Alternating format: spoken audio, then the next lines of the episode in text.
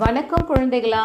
நான் தமிழ் இல்லத்திலிருந்து உங்கள் தமிழ்ச்செல்வி பேசுகிறேன் இன்னைக்கு நான் வாசிக்க போகிற கதையினுடைய பெயர் என்னால் பார்க்க முடியவில்லை. இந்த கதையை எழுதினவங்க எழுத்தாளர் மருதன் அவர்கள். இந்த கதை யாரை பற்றி சொல்கிறது அப்படின்னா ஒரு கண்ணு தெரியாத பாட்டிக்கும் அவங்களுக்கு வைத்தியம் பார்க்க வர டாக்டருக்கும் இடையில நடக்கிறது தான் இந்த கதை. கதைக்குள்ளே போகலாமா? நான் படிக்க ஆரம்பிக்கிறேன். நீ உண்மையாகத்தான் சொல்கிறாயா? என்று ஐந்தாவது முறையாக பாட்டி கேட்டார். ஆமாம் என்றால் அந்த பக்கத்து வீட்டு பெண். நான் சொன்ன டாக்டர் பக்கத்து ஊரில்தான் இருக்கிறார். நீங்கள் சரியென்றால் நாளையே வரச் சொல்வேன். நிஜமாகவே எனக்கு பார்வை வந்துவிடுமா? ஓ அவர் குணப்படுத்தாத நோய்களே இல்லை என்கிறார்கள். அப்படியானால் சரி ஒரு முறை முயற்சி செய்துதான் பார்க்கிறேனே. நாளையே அவரை வரச் சொல் என்றார் பாட்டி. அந்த பெண்மணி விடைபெற்று சென்றுவிட பாட்டி மீண்டும் தன் அறைக்கு திரும்பினார். கடந்த இருபது ஆண்டுகளாக பாட்டி அந்த வீட்டில் தனியாகத்தான் இருந்து வருகிறார். என்பது உங்களுக்கு வேண்டுமானால் ஆச்சரியமாக இருக்கலாம். ஆனால் பாட்டிக்கு அது சர்வசாதாரணம். ஆமாம் கண் பார்வை இல்லைதான் பாட்டிக்கு. அதனால் என்ன? எதற்காகவாது ஒரு முறையாவது தடுமாறி இருப்பாரா? அங்கே இங்கே என்று எதையாவது எங்கவாவது வைத்துவிட்டு தேடி இருப்பாரா? இப்போது சற்று முன் வந்து சென்ற பெண்மணிக்கு கூட பல சமயம் ஆச்சரியமாக இருக்கும். வாசல் படிக்கு அவர் வரும்போதே பாட்டி வரவேற்று விடுவார். வா மார்கரெட் வந்து உட்கார். அது எப்படி பாட்டி நான் தான் வந்தேன் என்று கண்டுபிடித்தீர்கள்? என்று வியந்து கேட்டால் மென்மையாக ஒரு புன்னகை செய்வார். மறுநாள் காலை சரியாக பத்து மணிக்கெல்லாம் டாக்டர் வந்துவிட்டார் இருக்கையில் அமர வைத்து அவருடைய இரு கண்களையும் பரிசோதித்தார். கவலைப்படாதீர்கள் பாட்டி இன்னும் பத்தே நாட்களில் உங்களுக்கு பார்வை வந்துவிடும் என்று கூறினார் டாக்டர். பாட்டிக்கு உற்சாகம் வந்துவிட்டது. இத்தனை ஆண்டுகளாக வராத பார்வை பத்து நாட்களில் வந்துவிடுமா? ஆமாம் பாட்டி நான் நூற்றுக்கணக்கானவர்களை குணப்படுத்தி இருக்கிறேன். பெர்ஷியாவில் இருந்தும் சீனாவில் இருந்தும் தேடி பிடித்து நான் தயாரித்திருக்கும் மூலிகைக்கு அவ்வளவு சக்தி இருக்கிறது. பாட்டியை அமர வைத்துவிட்டு தனது பெரிய பெட்டியை திறந்தார் டாக்டர். அதில் வெவ்வேறு வண்ணங்களில் சீசாக்கள் அடுக்கி வைக்கப்பட்டிருந்தன. டாக்டர் ஒவ்வொன்றாக எடுத்து நுணுக்கமாக ஆராயத் தொடங்கினார். பிறகு ஒரு குடுவையில் சிறு சிறு துளிகளை விட்டு கலக்கினார். தீயில் வாட்டினார். பச்சை நிறத்தில் எண்ணெய் போல் கூழான திரவம் தயாரானது. தயாராகிவிட்டது பாட்டி கண்களை திறந்து கொள்ளுங்கள். ஒவ்வொரு கண்ணிலும் இரண்டு துளிகள் விழுந்தன. அடுத்த ஒரு மணி நேரத்திற்கு நீங்கள் கண்களை திறக்கக்கூடாது என்று கூறினார் டாக்டர். பாட்டி அமைதியாக படுத்து கிடந்தார். டாக்டர் அந்த அறையில் அப்படியும் இப்படியும் நடைபோட ஆரம்பித்தார். அப்போதுதான் கவனித்தார்.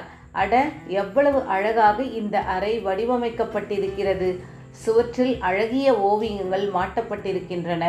விலை மதிப்புள்ள அழகு பொருட்கள் கண்ணாடி அலமாரிகளில் காட்சியளித்தன. வெள்ளித்தட்டுகளும் கிண்ணங்களும் சீராக அடிக்க வைக்கப்பட்டிருந்தன. திடீரென்று சிறு சபலம் அவருக்குள் எட்டி பார்த்தது. பாட்டியை ஒரு முறை திரும்பி பார்த்துவிட்டு மெல்ல நடந்து ஒரு வெள்ளித்தட்டை எடுத்து சட்டைக்குள் செருகிக் கொண்டார். என்ன பாட்டி கண்ணில் ஏதாவது உறுத்துவது போல் இருக்கிறதா? இல்லை டாக்டர் குளிர்ச்சியாக இருக்கிறது. மீண்டும் மேஜையை நெருங்கி இரண்டு ஸ்பூன்களை எடுத்து பேண்ட் பாக்கெட்டில் போட்டுக்கொண்டார் சிறிது நேரம் பாட்டிக்கு அருகில் அமர்ந்து கொண்டார். பிறகு கிளம்பி சென்று விட்டார். மறுநாள் சரியாக பத்து மணிக்கு வந்துவிட்டார் வழக்கம் போல் பாட்டியை படுக்க வைத்து இரு கண்களிலும் தலா இரு பச்சை துளிகளை விட்டார். சிறிது பேச்சு கொடுத்தார்.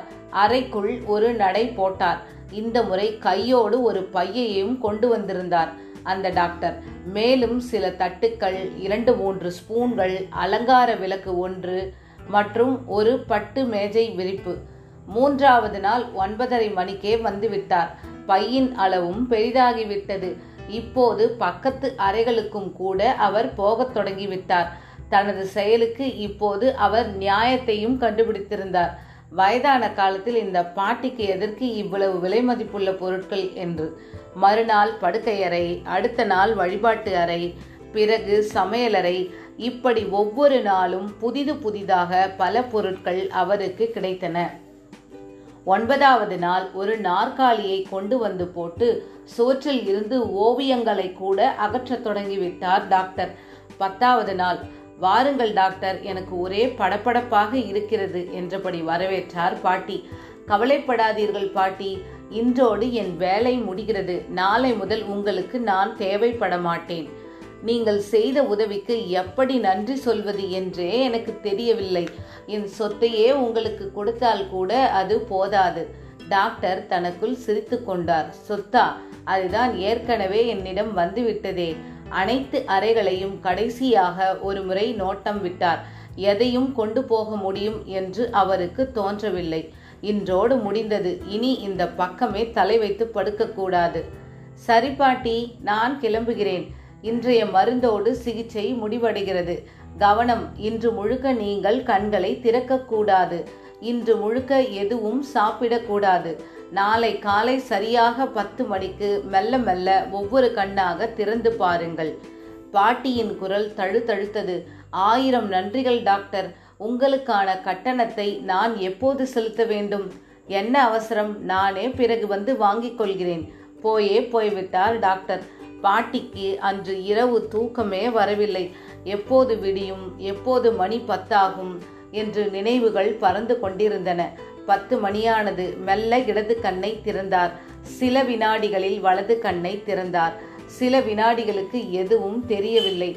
பிறகு காட்சிகள் தெரிய ஆரம்பித்த போது அடடா பாட்டிக்கு திக்கு முக்காடி போனது. வீட்டை திறந்து வெளியில் வந்தார்.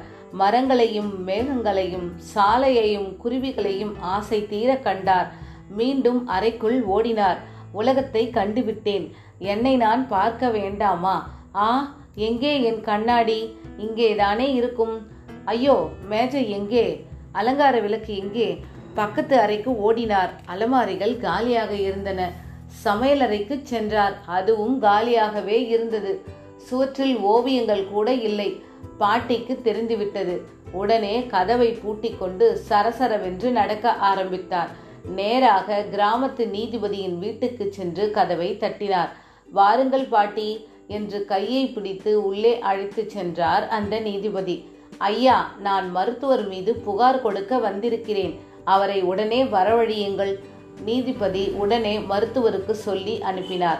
பதினைந்தாவது நிமிடம் டாக்டர் ஆஜராகிவிட்டார். பாட்டி நீதிபதியிடம் முறையிட்டார். ஐயா இந்த மருத்துவர் என்னை ஏமாற்றிவிட்டார்.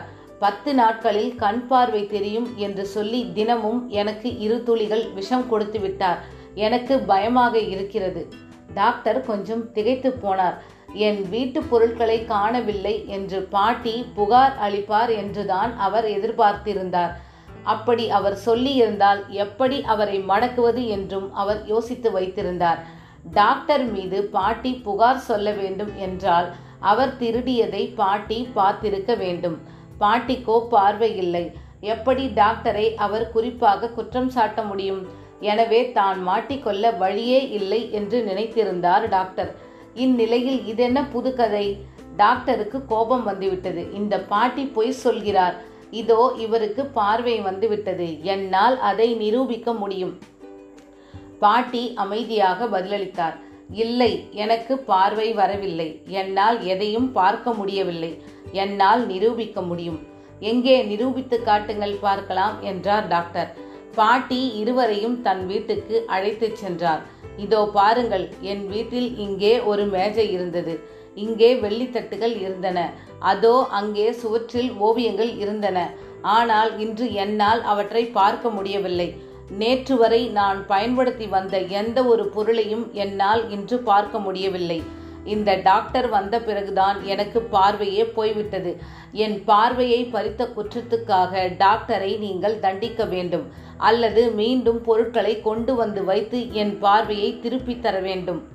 டாக்டருக்கு அதிர்ச்சியில் எதுவும் பேச முடியவில்லை. தன் குற்றத்தை ஒப்புக்கொண்டார். பாட்டி டாக்டரை நெருங்கினார். எனக்கு அந்த பொருட்கள் எதுவும் தேவையில்லை. ஆனால் என்னுடைய வருத்தமெல்லாம் ஒன்றுதான்.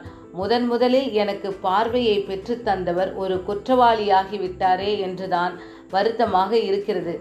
இதற்காகவா எனக்கு பார்வை கிடைத்தது? கதை நிறைவுற்றது.